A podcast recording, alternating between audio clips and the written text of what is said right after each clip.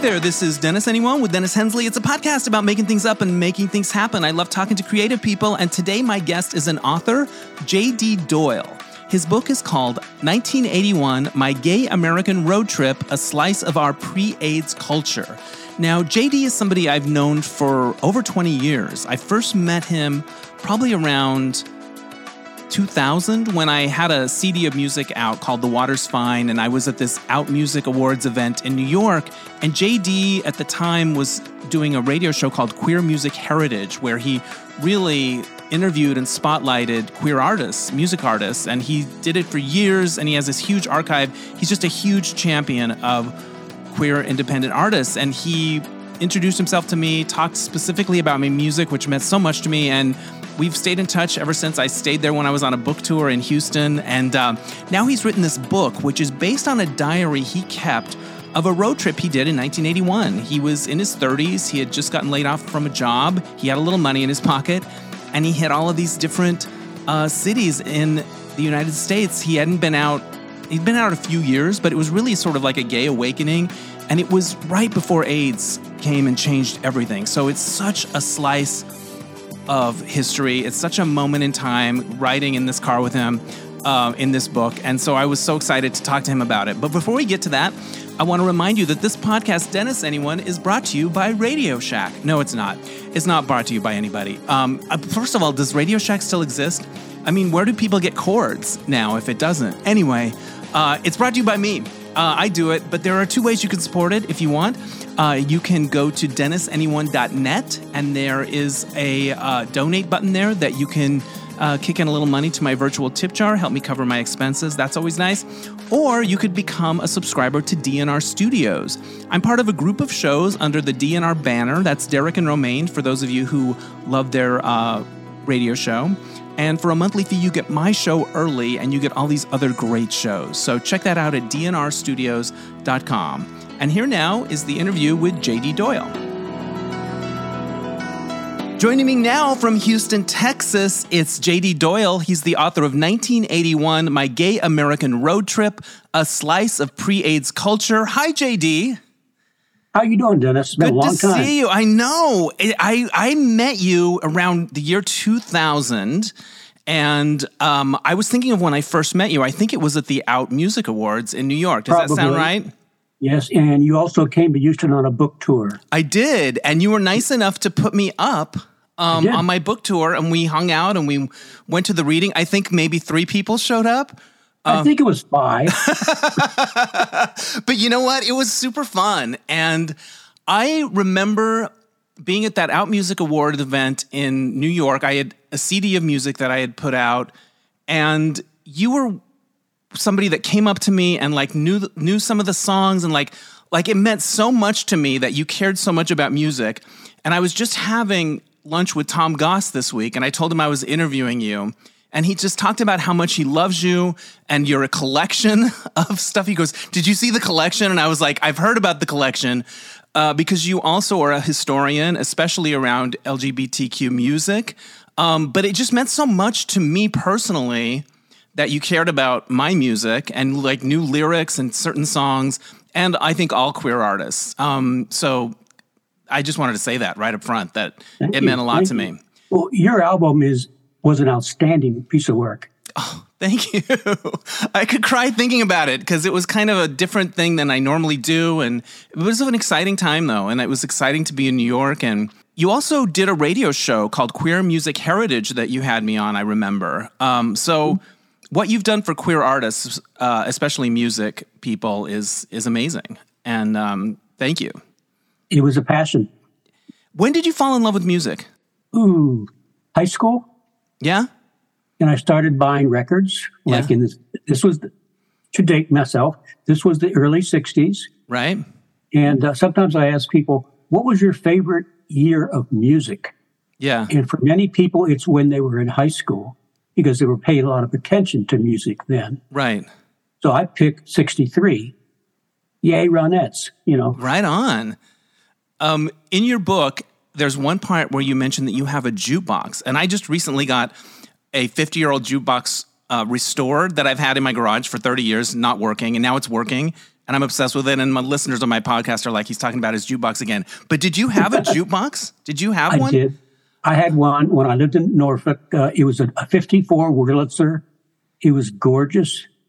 It played 45s upright. It, uh, I, can't, I can't show you uh, visually, Yeah. but it, it held them on, on its side and played them that way, which was interesting. Oh, it was so cool. It's so cool to have a jukebox. I love it so much. But even when you were on your road trip, you were like, I, I, I like 45s for my jukebox. I was like, I got to find out about that jukebox.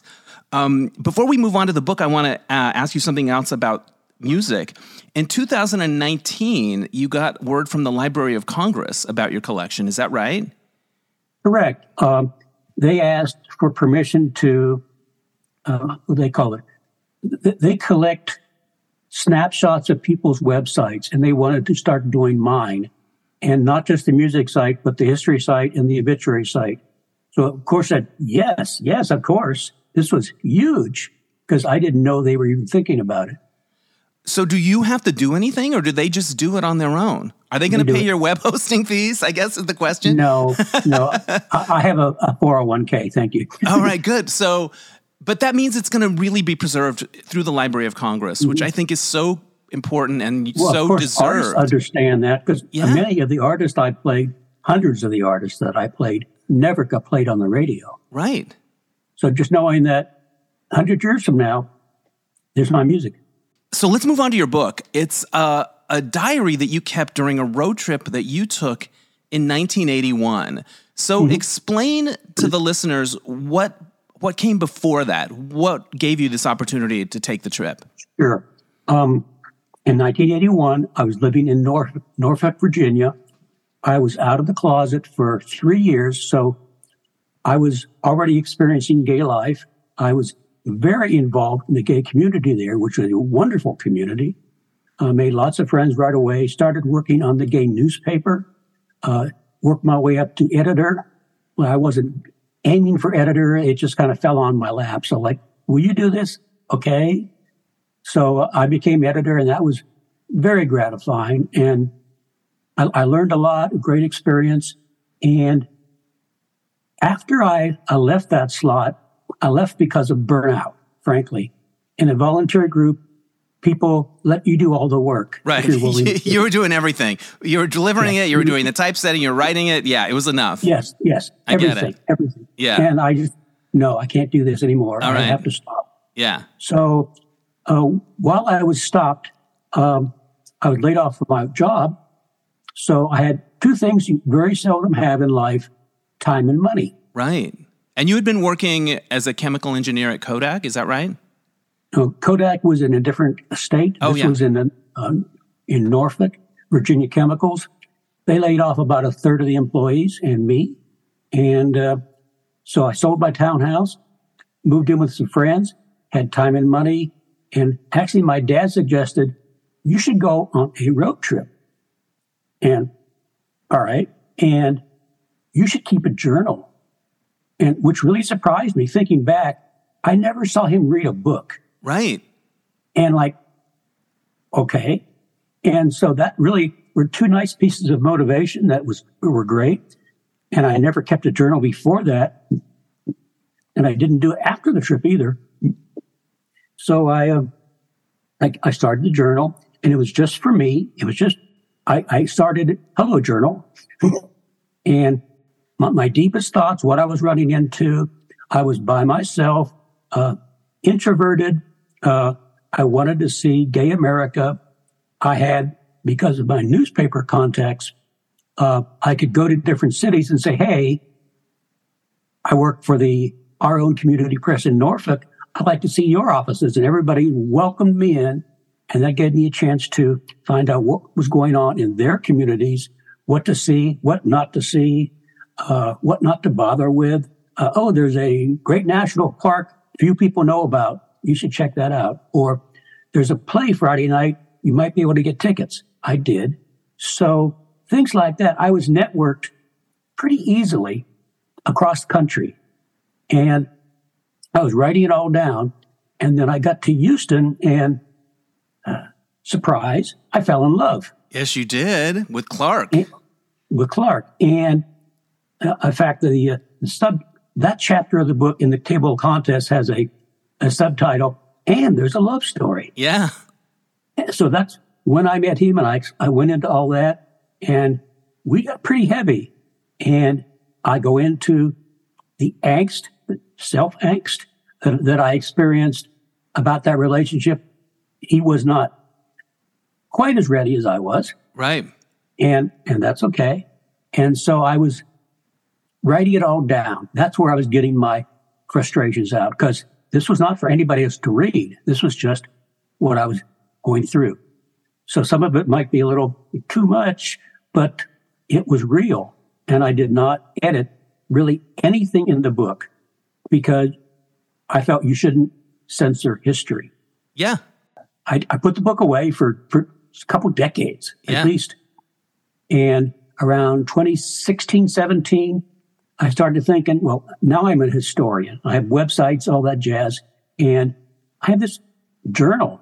I should do something with this. This may have some history value that needs to be, it's already captured, but it needs to be out there. It needs to be available. So I started working on the book idea. It was, it, the journal was handwritten in ink on a grid pad, 125 pages, you know, single spaced, like right through it. It, it needed transcribe. I got a millennial friend to do that for me. Millennial friends are awesome at transcribing. They're, I have a number of them. They're great. we yeah, everyone should have a good millennial friend or two for things like that. Um, yes. Yeah. So what struck you when you read it again? What what what were the things that jumped out to you about what you were experiencing and how it was written? I was kind of surprised how promiscuous I was. Yeah, you kept track, but it was delightful. It was charming. It was sexy. It was, and you weren't super explicit in your descriptions. Uh-uh. But you would say this one, you know, so and so was great. Who did I write down? Um, Norman C. Best sex ever in Houston. Up until that point, maybe you know on the West Coast something else could have happened, but it, it was exciting because this was before AIDS, and so as a reader, you're it's like watching Jaws and knowing the sharks under there, but the people don't know it, um, which is so harrowing, but also like the the innocence of the the way people interacted with each other and the way Well, people and- uh, connected and went home with each other and the, how it was spoken about. It was it was so. Oh, it's such a window into a time that I never really got to experience because I came of age a little bit It later. very matter of fact. yeah. And and I guess sounds vain to say it, but I looked pretty good and I was the new kid in town, so people noticed me. Yeah. So it was pretty easy. Yeah. And I love the language you talk about clones, which were the type of guys at the time. And they all kind of were clones to me. How would you describe a clone? Uh short hair, Yeah. mustache. Yep. You got to have a mustache and so very body. sort of, yeah, and sort of hetero masculine leaning tank tops, jeans, rugged. The, Mm-hmm. Right. the- my quintessential um, clone was a, a porn actor named Dick Fisk, who was in some of those early movies. I was like, Uh, that yep. Mm-hmm. is the ultimate clone. But clones are hot, and you, and you like taking pictures of clones. Um, did you consider yourself a clone? Yes. Yeah, you had the stash. You had it going on. Yeah. Yeah. And it's a very sexy aesthetic. I still, when I see images from that time, I'm like, yes, yes, yes, yes, and yes. Yeah. Uh, I had lunch with two friends yesterday. They're they're a, a couple, married couple, and one of them is almost finished with the book, and and he he asked, "What's a clone?" Yeah. It didn't dawn on me that a different generation would not even know the word Yeah. or know quite what it meant. I also love you. You called your hookups tricks, which we don't use as much anymore. People know what it is, obviously. There's been the movie trick and stuff, Mm-hmm. but now it's more like a hookup or whatever. But yeah, you tricked with them or you tricked. It was, Mm-hmm. and and also something I never knew was a thing. The Levi's button. I did not know that was a thing. What is that? Yes, it definitely was. What was it? definitely was. And I talked about it two or three times Yeah. because I was noticing it in different cities. So what would you do? Was it the which button was it, and what did it mean? The bottom button would be unbuttoned. And that meant you were uh, Available. DTF. Yeah. Wow. ETF. Down to fuck. Um, Oh, right. yeah, that, that's what the kids are saying. That's what my millennial friend said right before they did some computer work for me.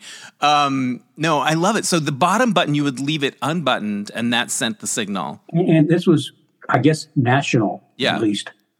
And I, I saw it in, and I talked to about it with people in different cities. Yeah. Well, I loved reading about Los Angeles because it was fun to th- think about the places you went to. And I'm like, that place is still there. That place is not there. Oh, you know, and remembering the French market, you go there for lunch a lot, which is sadly no longer there, but lasted quite a while. It was like, Yes. and um, you would sit on the patio and watch the clones go by. Um, it was really like stepping back in time. So uh, you recorded an audio excerpt recently of your, you're, you're doing an audio of your book, and we're going to play a little excerpt right now of your LA uh, adventure. 1981, My Gay American Road Trip, Chapter 11, Los Angeles. Monday, May 25th, 1981. It took two hours to drive to LA. The sky was very hazy, smog, I guess. I had a couple of hours until I was supposed to check into my hotel, so I drove around a little in Hollywood and took a few photos in Griffith Park. I took some of that hill that has the big Hollywood letters, but it was so hazy I doubt they'll come out well. The hotel I'll be at for the next week is the Coral Sands on North Western Avenue in Hollywood. Yes, a gay hotel, advertised in The Advocate. I got a weekly rate of about $23 per night, which seems good. The location is great since most of the bars I've heard about are in Hollywood or West Hollywood. The neighborhood is a bit tacky. Okay, a lot tacky. But the hotel is really very nice. The rooms are fine, and the hotel has two connecting wings, two stories, that face each other over a long courtyard with pool, jacuzzi, deck chairs, and workout equipment. And it's very cruisy and totally self contained. You would think it was a club bath. People walk up and down the walkways cruising, and doors are left open. I was beginning to think that there were no gay hotels that really were cruising. None of the ones I stayed at up to now have been. Thursday, May 28th, 1981. Okay, I've been in LA for three days now, and this is my first chance to write. Disneyland is not in Anaheim, it's along Santa Monica Boulevard in West Hollywood, also known as the Great Gay Way or Boys Town. Let's back up a little to Tuesday afternoon. Along Santa Monica, for about eight blocks around the Motherlode and Studio One, are, besides several other bars, at least a dozen very trendy shops, and I hit them all clothing, gift cards, books, etc. I also hit my Visa card pretty hard. One of the stores was called Pleasure Chest. Once it was known as mainly a leather shop, and now it has everything clothing, t shirts, cards, leather, head shop, etc. A guy I met, Michael, used to work there and says the store get lots of celebrities. Dick Van Dyke bought a $300 sling. Tony Curtis bought a gross of poppers, and Cher bought a vibrator. I have no idea if any of that is true or just folklore. International Male, famous for their sexy mail catalogs, has a branch there, and other clothing stores, there are many, are Sports Locker and the PX, and my soon to be favorite All American Boy. All American Boy has one of the best selections of t shirts I've ever seen, with printed sayings such as, This face seats five, Mustache rides five cents, immediate seating available, not a well woman, free samples, last night in town, more than a woman. But what I really want to do is direct. See me, touch me, feel me. Sometimes you feel like a nut, sometimes you don't. Drama queen, cheap and easy. Debutantes for human rights. So many men, so many times. Surrender Dorothy. It's not easy being easy, etc. And yes, I obviously took notes. At All American Boy, besides buying two shirts, I met Michael McKay, a really cute clone. I repeat, really cute. We spent most of that day and the next day together. He didn't get off work until 7 p.m., so in the meantime, I went to several bars. One was called Motherlode, and it was similar to Park Place, San Diego, except without the plants. It was very nice, popular in the late afternoon for the business crowd and also later. It's the first time I've seen a live daytime DJ. Michael says it's an S&M bar, stand-in model. It seems okay to me. then to the Four Star Saloon, a Western bar restaurant for lunch, and then to the Blue Parrot, which has kind of a tropical motif. I met Michael around 7 at the Newtown Saloon. They were giving Western dance lessons, which was really neat to watch. From there, we went to three cruise bars the Spike, the Eagle, and the Rusty Nail. All were good, but I liked the Nail the best. It seemed to have a friendlier crowd. Of course, it didn't hurt that Michael seems to know everybody. The DJ is a friend of his, and Michael had him play the Boys Town Gang song, Remember Me Ain't No Mountain. Had a really good time. The next morning, we had brunch at a very nice restaurant, the French Marketplace, which has a patio overlooking the parade of gay life on Santa Monica Boulevard. Very enjoyable. It's a mandatory gay tourist stop.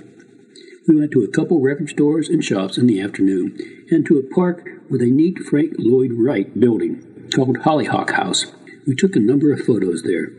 We also stopped at the LA Gay Community Services Center, which seemed quite nice and well organized. After dinner, Michael and I and two friends, Billy and Dave, went to the Motherlode, Rusty Nail, and then to Greg's Blue Dot. Greg's on Wednesday nights has a rock and roll revival, all early to mid 60s. Very neat, and drew a packed crowd, both inside and on the patio. The patio even had a campfire, and the place had about the hottest crowd I've seen in LA. They usually have a surprise guest every week, like the Shirelles or Martha Reeves, but not this Wednesday, however, drat because they had one over the holiday weekend. One of the things that I got from reading your book is there's a carefreeness to it. Like, oh, we went shopping and then um, and we went to a movie and I saw this and I bought some records. You didn't seem to be worried about what was coming next in your life. Because for me, I kind of drift from gig to gig and there's always this sense of, gosh, I hope something's on the other end of that.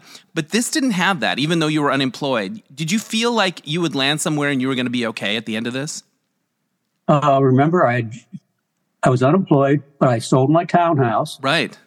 So, like the, the time and money thing was definitely in play. I wasn't really worried about it. Right. Uh, I think I, I mentioned once in the book. Okay, I've been unemployed for one year. A second anniversary would not be a good idea. Yeah, so it's a little bit, but not really. The feeling of it was like I'm having this experience and it's great. And it ended up being four and a half months, but you go to so many different places. You go to 180 gay bars. Um, how many states did you go to? 24 20. states? Yeah. Uh, amazing. And you, t- I love the gay bar names because they were of that era when gay bars had names that were a little um, secret or shamey, like incognitos or alibis, or like there was always or a, a little sexual Motherlode. Like, yeah. Um, I love the gay bar names and I loved seeing the ads for the different gay bars that you had. How did you find the ads? I'm a historian. Right. Uh, so, so, I know where to look. Uh, the ads were very important to me because I wanted to show what was going on. And what better can evoke that period in time other than the ads we saw? Right. The ads for the example I use as okay, I went to Jewel's Tavern in New Orleans. Right. And I might be done talking about that in three sentences. But then you see the ad for Jewel's. Oh, that was Jewel's Tavern. Yeah. So that's that's it, it fills in layers of what I didn't write down. Yeah, an ad is worth a thousand words, as they say. You, yes, you stayed yes. at the Coral Sands Hotel uh, in Los Angeles, and the ad was for, wonderful. And the ad for Coral Sands is like sexy, shirtless cartoon guys in a row. It was like, oh, gay heaven, right? It was like like a Howard Johnson's all fenced in. Yeah. which is how I like my Howard Johnsons. Um, but and there was a beautiful mural from one of the bars that you included. Can you talk a little bit about that mural? That yes, I can. Uh, that mural is actually anachronistic for, for this book because, but I wanted to pay tribute to it. it. It's from the bar Mary's from Houston. Right.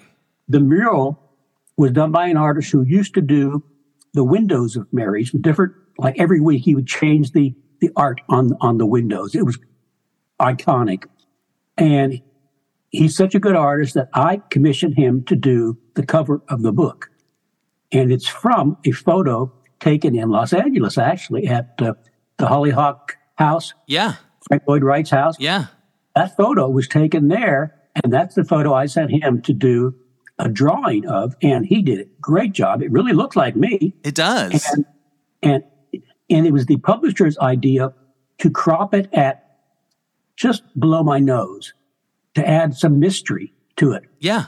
And I think that was brilliant. Yeah, it's very evocative. It really paints a picture of a time. It's a little clony. It's very sexy. Yeah. The denim. And the bottom, but, the, bottom, button, is unbuttoned. I never knew that was a thing. I think if I had known that, my whole life might have been different. If I had known that, I, go. everything would have been different. Um, you go to Houston and you find that one of the things you write about it, because you end up living there, is that in terms of its gay community, they got their shit together, which was kind of cool to read. And why did you say that? Did they just seem organized and that there was a real community there? The, the bowling league had 55 teams. 55 teams in a gay bowling league in 1981 in Houston. Mhm. That's incredible. That's like a town. That's what, uh, in fact, that George Chauncey gave that example when he wrote his blurb for me. That uh, who knew? Right. Uh, and and they had the uh, the gay political caucus was already formed. They st- they started in 1975, though they were already six years in business. And my criteria for where I wanted to live was an organized gay community in the South. I, I did the North. Don't like cold, Yeah. so it had to be warm. right. Uh, Atlanta was an island, is an island. Uh, LA, too big. San Francisco, too cold. Yeah. So Houston really was organized. So, and, and I met during the weeks I spent there, I met a lot of people. And so I kind of already felt like I knew the place. yeah. And you ended up going there and living there and being on a bowling team. And remind me of your name. You had a funny name. The protein supplements, The Protein supplements was your name. yeah, that was my idea. I love it. It's shirts. so good. We had shirts. It's so good. Also in in Houston, this line jumped out at me. You dated a gay Mormon who was quote almost too nice, and as a former gay Mormon, that tracks. That tracks. The almost too nice former gay Mormon um, depiction that totally tracks. Um, but what I thought was sweet about your book is you're kind of generous in your assessments overall. Like you didn't slag people off too much or you would say well they weren't for me or whatever. You weren't like ugh that nightmare. Like you you had a generous spirit about you which i found in all our previous interactions. But Huh. Interesting. right? You know what i'm saying? Like you would say oh that you once in a while you would say oh that guy was a troll or whatever. But mostly it was like you weren't um you weren't bitchy you were kind of open hearted i felt like in your assessments of things. And what's interesting to read is it's written like a diary like there's no flowery language because no one's ever going to read this. You're just trying to capture what you did where you went what you thought about it and how you felt about it. Mm-hmm. And and so it's fun to read in that way because you're kind of feel like oh you're not supposed to be reading this. This is like reading somebody's diary and it's i don't know i, I like the simplicity of the language One of my friends who, who's read it and just is nuts about it, he has a doctor's in English. And so he's a pretty good critic. Right. And he, he just, his praise was embarrassing, but I'm not easily embarrassed. So I was okay. I love hearing about your adventure in LA. You got to go see Liza Minnelli in concert at the Greek. Amazing. What do you remember about that show? I have binoculars and I'm glad I rented them. Yes. And, and you could tell which one she was because she was waving her hands. So it's her and Joel Grey together Yes. doing yes, all the hits. Um, yes. So as a historian, you you have this journal, you took a lot of photos. Do you save everything? Like what how do you keep track of your stuff? I'm very organized. Yeah. I'm very focused. That's how I do all this. Do you have a storage unit? No, No, it's all my there. archives is in my house. I, I love it. So you're able to keep track of it all. It's very Mm-hmm. good. Oh, I loved also some of the moments in time in terms of fashion. You talk a lot about uh, Lacoste shirts because there were all the boys wearing the Lacoste shirts. Mm-hmm. But I got the feeling you weren't as so into those as much as the clones in the t-shirts and the Not really. yeah, not your Oh, I bought lots of T-shirts. I love the T-shirts with sayings on them. yeah. You talk about all the different sayings, and you would buy T-shirts in the different places. Did they end up somewhere? Do you still have them? They were small shirts, I got you. and when you store T-shirts in the closet, Yeah. they shrink Yes. over the years. Yes. I have discovered that, but I did find a place once. I didn't want to get rid of these T-shirts that had sentimental value, so I found a place that made a quilt out of old T-shirts. Oh, So you cut them up and you send them in, um, and they make a quilt, and it turns out pretty good. So you're able to hold on to the memories without having to pretend you can fit in them. But yeah, you had a lot of fun shirts with sayings in LA. You go into a store and you took notes of all the cute, clever sayings on the shirts. I wrote them down. I made a list of what they were selling. yeah, That's how focused is that? it's so funny. And then you got Clark a T-shirt um, as a gift, and it had the number seventy-seven on it because he was your seventy-seventh trick. Yep. But I have to clarify: was that of the trip or in general from the time you came Total. out? Total. Total. Okay. Okay. All Period. right. Yeah. 77 period. Yeah. Now you went to a lot of different gay bars, and you would write about the atmosphere and the music, and this one and that one. Were you much of a drinker then? No, I still not. Never was a drinker, really. Right, because you spent a lot of time in gay bars, but you never wrote like, "Oh, I was so hungover this morning" or anything like that. No. Would you drink a little? It was kind of a little, or Yeah, not I would have a beer too. Yeah. You know, but uh, I didn't. I didn't like well drinks because they're too easy to spill. there you go. yeah. Um, you played a lot of Pac-Man. I did. I, I talked about it too much. I'm sorry. No, it's so funny. That's part of the charm of it. You shouldn't apologize for anything because this was never meant for publication.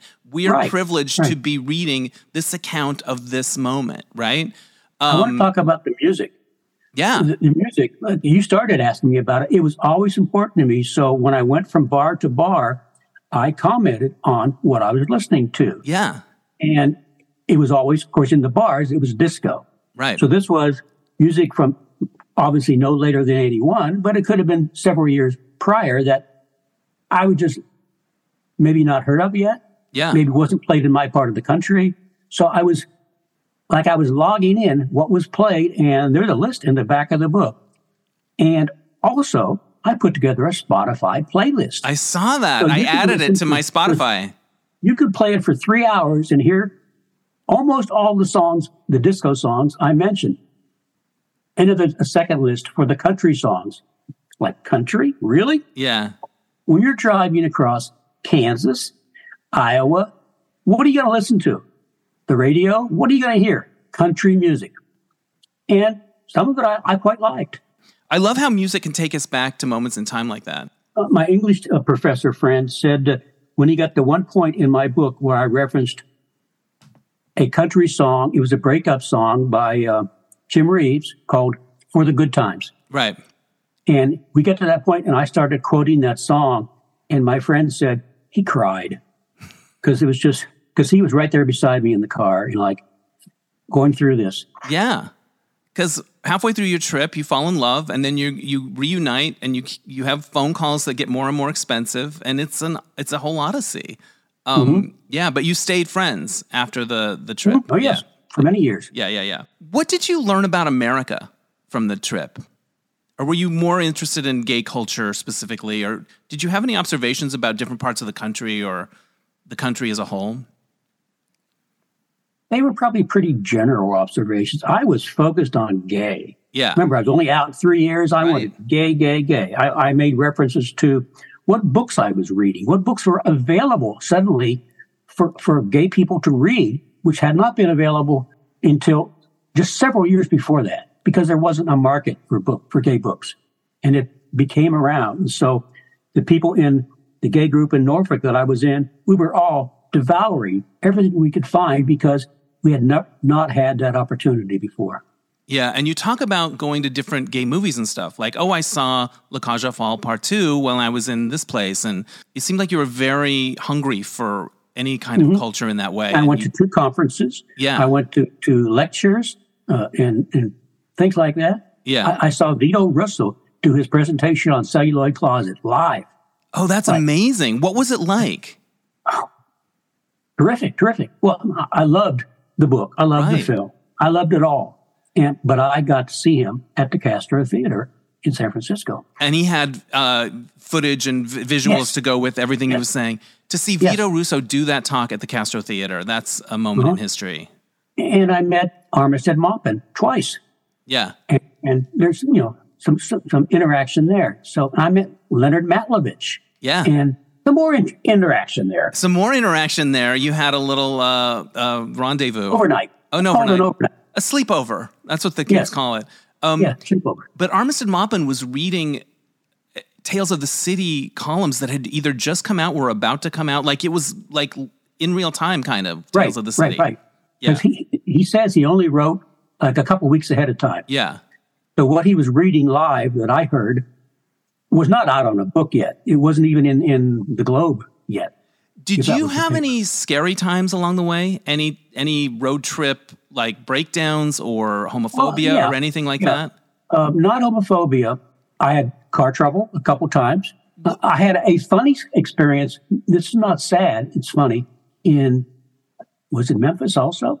I was. It was a daytime. I was riding around. Uh, these four women. I guess they were women. They could have been drag queens. Were in a convertible and just camping it up. Yeah. And and they- were trying to get my attention. And they said, uh, "Hey, you want some company?" He said, "No, no, no, no." And I, and I said, "I'm gay." And and just that's that fast. They said, "We have a dodo." just that fast. I said, "No thanks." No thanks. They had one. You know what? You got to travel prepared. So yeah, that was an offer that you did turn down. I Um, did turn that one. How are you still like the person that you read in those pages, and how are you different? I'm much older, Yeah, and, and you get older, your life changes, yeah, and, and your values change. Uh, I'm not running around the bars. I don't. I don't really go to the bar unless there's an event yeah, that I, I want to attend. Otherwise, I don't go out drinking. I don't. I don't drink. yeah. So, and and ha- not that I don't drink. I might. I might have a Zinfandel at, at a dinner, but yeah. I don't worry about it. How are you the same when you read those things? You're like, wow, I feel, I still feel like that person. I'm still a smartass. yeah, but you're a nice smartass. That's you Oh. are. I think you are. You end the book and you write about um, AIDS and how it came later and all of the people that you've lost. Um, and it was something that you think about as you're reading it throughout. But you talk about, you have this way of describing it that I'd never heard before. And I thought it was such a rich image and it really moved me. Will you talk about the feeling like you were holding a camera? Can you talk a little bit about that? I thought I'd never heard it put that way before, and I thought it was really Actually, resonant. that you know, the epilogue I wrote later, Yeah, not not during the trip, right. and the introduction I wrote later. So those are bookending the journal part. right. But I needed to close it up with with just like, okay, I'm back to Norfolk, done. I can't do that. I need to tell people what happened, and I need to give a little retrospective of what was immediately ahead of this. And I wanted to honor the friends I lost, like in the next 10 years, Yeah, all through the 80s. And so the epilogue was important for me to get right. Analogy of the camera was something that I had actually written before because a friend of mine, an out music friend, right. asked me to write about my perspective on it. And I came up with a camera idea that how I was um, focusing on the people that I had lost, and then you you back up with the camera, you you, you change the lens setting, and you're looking at a, a wider view. And oh, here's the artists, the musicians, the writers that we've lost, and then you back up again, and here's the losses all over the world. Yeah, So, so that's the view looking, looking again, looking again. this idea that you're trying to capture a group in a photo and you keep having to move backward and backward and backward and backward, and it's never enough to capture everything. I think that was a really powerful um, metaphor. Do you think that your work as a historian is connected to to the loss? Is there a part of you that wants to preserve things? Are they related, or is it just you would have been doing this no matter what? I would have, I think I would have evolved into it anyhow. Yeah. Why is it important to you? There is something in me that I need to give back to the community. And, and that's why I do all this work. You know, I just, all of this is volunteer work. I I look at it as giving back. And the obituary project, I don't know if you've looked at that site. Yeah, Uh, I, I checked it out. There's 8,000 obituaries there. They're all Texas. They're all LGBT from any cause, but, but a heavy percent is AIDS. And I do not only have the obituary, I have clippings I might find about different people. So it's it's building their lives, different, especially the gay leaders. Okay, here's here's what they did four years before they died. Here's what they did when they won this honor or, or this award. Right. So here's these headlines, and it's on the same page as the obituary. So it's like it's more than an obituary; it, it's a tribute. Have you heard from people that your work has meant a big difference to? I mean, I'm speaking as somebody that that had that experience, but do you get emails like what are the what are the random ways that you learn that your stuff is connecting? I just got yesterday in the mail a letter in the mail. Who does that? I know. I love This it. was a greeting. Um, you can see it. It's Yeah. a greeting card that says "Congratulations" from a person I do not know. right. Uh, and uh, uh, hello, it's so and so. I just finished reading your terrific book. What a great read, and most of all, remembrance of times past. Kudos congratulations. I hope the book is a massive bestseller for you. Thanks for, I love this line. Thanks for letting us ride shotgun with you on the journey. Isn't that great? It's so beautiful. Have you heard from many of the people in the book, or have you reached out to them as you were working on it? Uh, I did some for permissions, Yeah. um, and it's, it's only been out five weeks. Yeah. So it's fresh.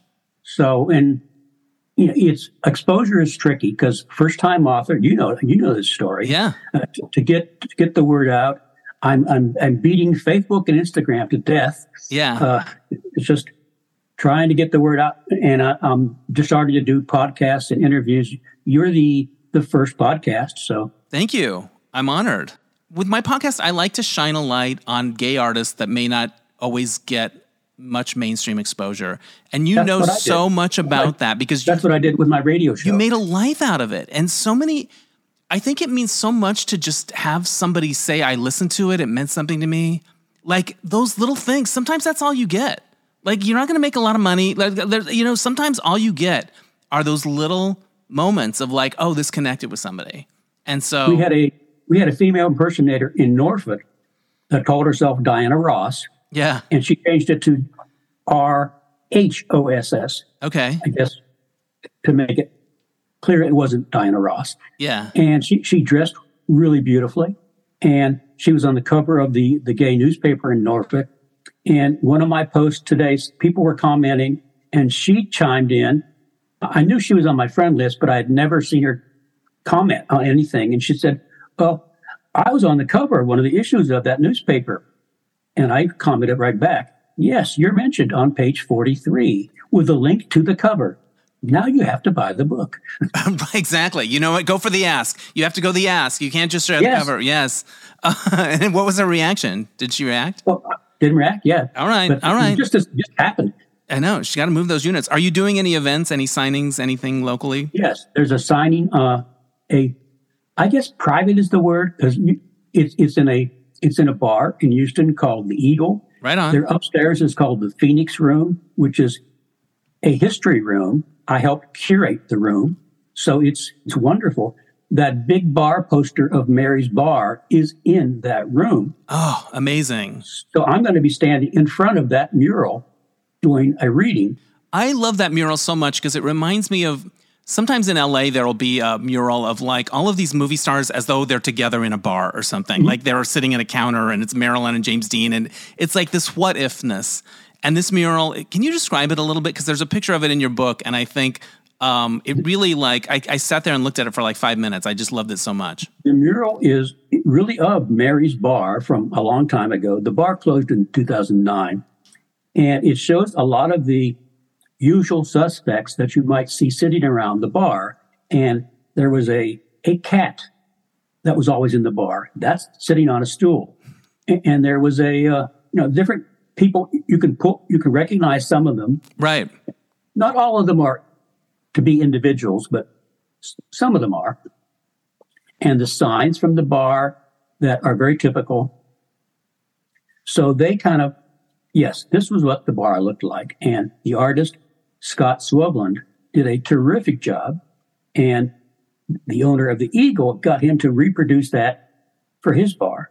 And so I said, you know, this is this is not of 1981, but I wanted in my book kind of a as a nod to the cover artist to say, yes, here's, here's more of his work. Yeah.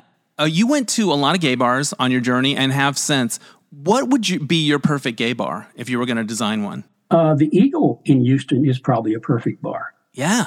And that's where I'm having my reading. And the owner is a good friend of mine. We, we go to lunch once in a while. He's not even charging me for the space. He said, Oh, this is JD. It's okay. Yeah. Well, you're, you're like hometown royalty. Like you were in the parade not long ago. That must have been cool. Um, I was grand marshal. It's it's been a while, 2014, but that was a real honor. What was it like to ride in the parade and look out at people? Did you recognize faces was, in the crowd? Once in a while, it, yeah. you know, it's a pretty big crowd, and it was down one of the main gay drags. And yeah. as you pass, as the car turns this last corner where you know you're coming towards the, the finish, right? You get a a wave over you. Yeah. Like like like not goosebumps, but you know that that feeling in your body that you sense it. You must have felt proud and connected and Oh yeah. Like yeah. all of this work that you've done, like that that it that it's sort of coming together into this moment. Right. I, I was stunned that I was even chosen because this was an election. Oh, so people vote. It's because you yes. you do this amazing work and you've preserved uh, so much about our history. How how can people find your websites? Uh, is there one central place to go? What's the best yeah, way for people to check them out? There's an umbrella site. Yeah. Uh, jddoylearchives.org. Yeah. Nice. And that, t- that gets you to all of them. And how many do you have at this point? I have three huge websites. Three huge websites. I love it. 20,000 pages of content. Wow. I'm looking over my notes here and I wrote down from early in the book, you were in the National Guard for a while. Yeah, I kind of blocked that out. You kind of blocked uh, it out. I really did. Here's one my one question about it. Was there anything about that time that you saved? Like, do you make your bed that way still, or is there anything that stuck from that experience? Hatred of the military. Okay. All right. You know what? I it makes sense. It tracks. It totally tracks. Um, this was remember they were still drafting people for Vietnam. Yeah. In 1970, so it was either like go in the guard or go farther east. Right. I, am allergic to rice paddies, so it, it, wouldn't have worked. It wouldn't have worked. So you made the choice that you had to make. Um, I also read there was a, the guy that you hooked up with in San Francisco that was auditioning for Beach Blanket Babylon, who my former roommate was in that show, so I saw it uh, multiple times. But you wrote about him. You're like, I don't think he's tough enough for show business, which made me laugh out loud because you got to be tough for show business. You got to, even in even in a, a comedy revue called like right, Beach Blanket. Right. Yeah. Well, you always maybe you're maybe you changed. You said you were a media whore. I guess so. I was always hustling. I always I I never thought that I would just get somebody who discover me or whatever. When I created like books or things, I really felt like I had to hustle. Like I I never waited around for something. Um, but I it wasn't like that I loved the attention, but I felt like if I wanted anything to happen with my work, I had to take control well, of it. Yeah, I'm learning how to promote a book. Yeah, it's it's a it's a delight. It's a daily delight. Um, it's a lot of time, yeah. a lot of work. How did the experience of that road trip change you? Because I think traveling generally can open us up in a way and and change us. Um, maybe more self assured, more.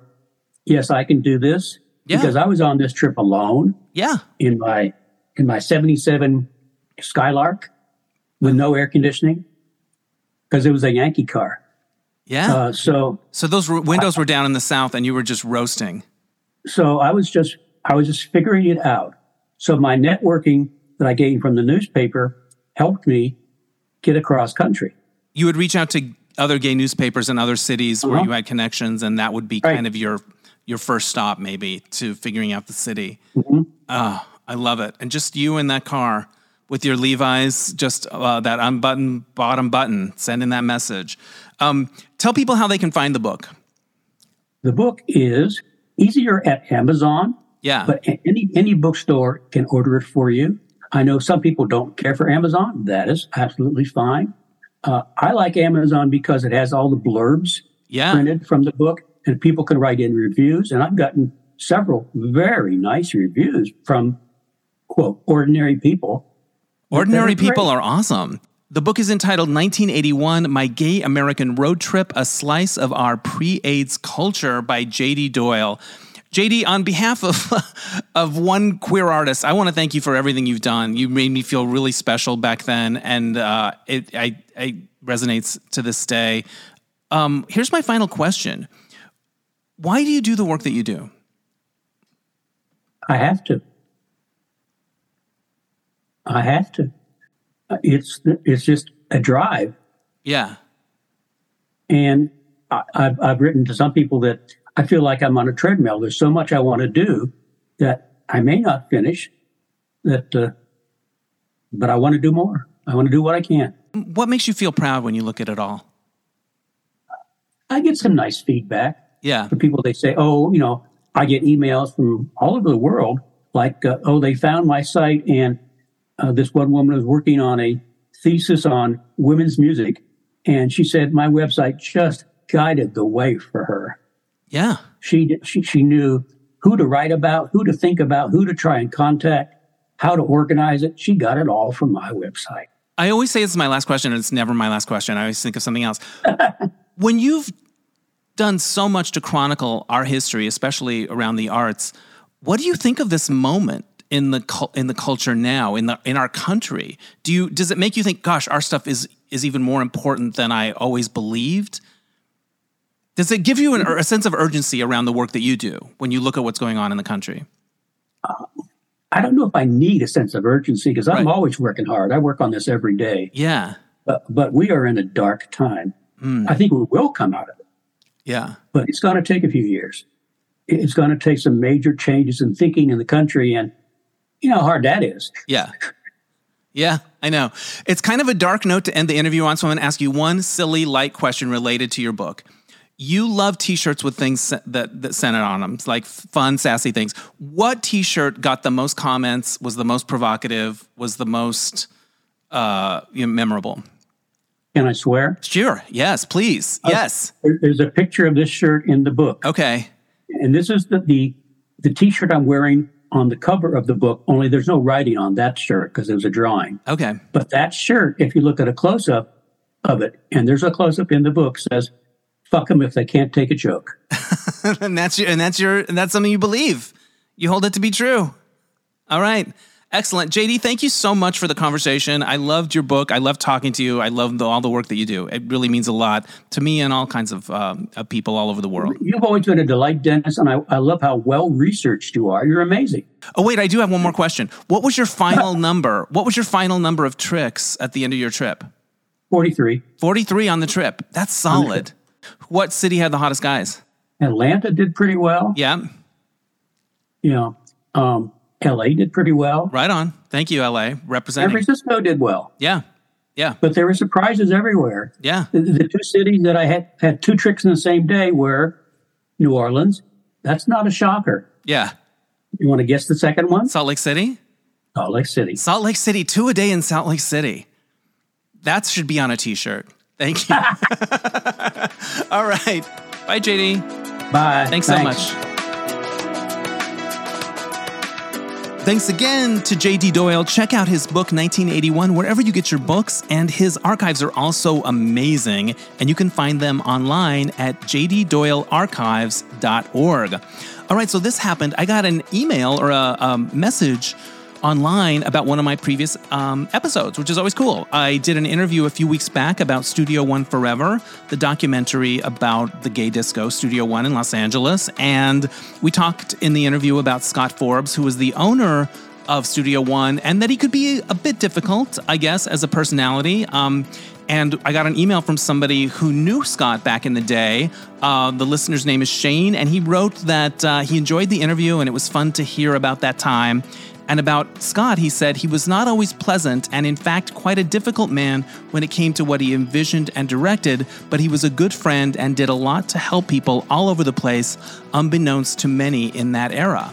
Um, which I thought was nice to hear. So thank you, Shane, for reaching out and sharing your memories of Scott. Um, if you guys ever have anything you want to say about any of the interviews or have ideas for things I should talk about on the podcast, I love hearing from people. You can email me at dennis at dennishensley.com, or there's also a Dennis Anyone Facebook page on Facebook. Um, okay, so this happened. So my favorite thing in the summer in the last couple of years has been this outdoor screening series at the Westfield Fashion Square Mall in Sherman Oaks here in LA. They do a really good job. It's affordable. It's like 10 bucks. Last year it was five, like really um, budget, good budget uh, offering. And it's just a nice setup with a nice screen and chairs and popcorn and free. Anyway, so last week a group of folks saw A League of Their Own, which I had not seen since it came out. And boy, does it hold up. It's enchanting. Um, and I was really moved by it. But the just last night I saw Indiana Jones and the Last Crusade, which the, is the third one with Sean Connery. It's terrific. Like the set pieces are amazing. Their relationship is great. It's funny. And the I didn't recognize the icy blonde. And I usually I used to get Premiere magazine around the time this was made, so I thought I was really up on it all. And I always knew the new starlet, you know, like but I didn't know who she, who the the blonde was in this. And it turns out it's an actress named Alison Doody who was in RRR, my favorite movie last year that I was obsessed with. Um, she's the icy blonde in that as well. So um, that was fun. And then next week I have tickets for Mamma Mia, which you know, it's there's you can't go wrong with Dancing Queen as long as Pierce Brosnan isn't singing it. So anyway, I love I love that. There might be a few tickets left when you hear this. If you're in LA, go to myvalleypass.com and check it out. I can't get enough of that place. Um, so anyway, that's it for this week. Thank you so much for listening. Um, I want to give a shout out to AJ Sousa for mixing the episodes. My theme music is by Mark Danos for placement music. We'll catch you next time on Dennis Anyone. Bye.